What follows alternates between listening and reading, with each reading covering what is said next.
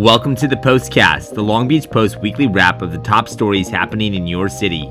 Join me, Jason Ruiz, as we recap the most interesting and important events covered by our staff this week, as we continue our dedication to being your source for staying connected to Long Beach. This week's episode for the week of October 12th is brought to you by the Port of Long Beach. An annual study that measures pollution at the Port of Long Beach showed that standards for air pollution, including those from diesel particulates and smog forming sulfur and nitrogen oxides, had been exceeded.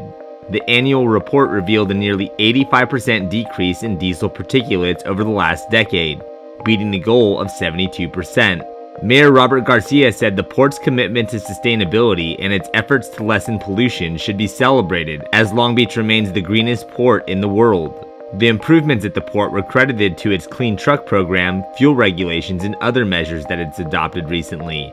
Long Beach health officials say that the improvements at the port are expected to reduce risk to surrounding communities for cancers, asthma, and other chronic lung diseases. The city of Long Beach may be relying on dog owners to help them fight crime, as the City Council voted Tuesday night to implement a dog walker watch program to supplement its already existing community watch program. The issue was proposed by 6th District Councilman Dee Andrews, who said he's been working on the idea with the Long Beach Police Department for over a year. City officials believe that with the over 63,000 dog owners in the city, the program could help the police department have extra eyes and ears out on the streets to help them combat crime. The program is scheduled to be created by the City Manager's Department with a report back to the Council in 90 days. In a settlement reached this week, the Boeing company paid the United States Air Force $18 million for allegedly overcharging the government in the form of false claims for labor on the C 17 Globemaster planes being manufactured at its Long Beach plant. A former employee at Boeing had filed a whistleblower suit against the company in 2013, alleging that Boeing had wrongfully charged labor hours to the government for times that its employees weren't actually working. A statement from the Department of Justice said that the company knowingly charged the Air Force for repair time while mechanics took lunches and other breaks.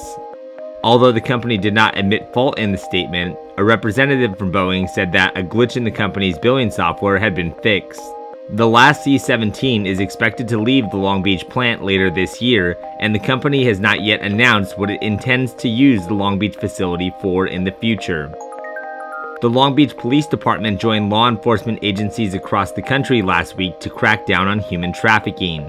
The nationwide sting operation called Cross Country 9 recovered 149 children and arrested over 150 accused pimps.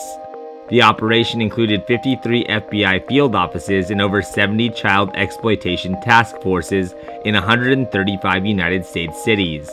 Last week's operation was part of the FBI's Innocence Lost National Initiative, with Cross Country 9 being the largest in its nine year history. The Downtown Long Beach Associates announced the lineup for its upcoming New Year's Eve party in downtown Long Beach, with Coachella main stage performer Saint Motel headlining the party. The DLBA hopes to build on the momentum of last year's celebration that brought some 12,000 people to the downtown area. This year's party will feature three separate stages with some of Southern California's finest acts joining Saint Motel in the Pine Avenue festivities. Tickets for the celebration are $40 and are currently available at the DLBA website. For more information regarding coverage of these stories and more, visit our website at www.lbpost.com like us on Facebook, or follow us on Twitter and Instagram. Until next week, stay connected with your city. Stay connected with the Post.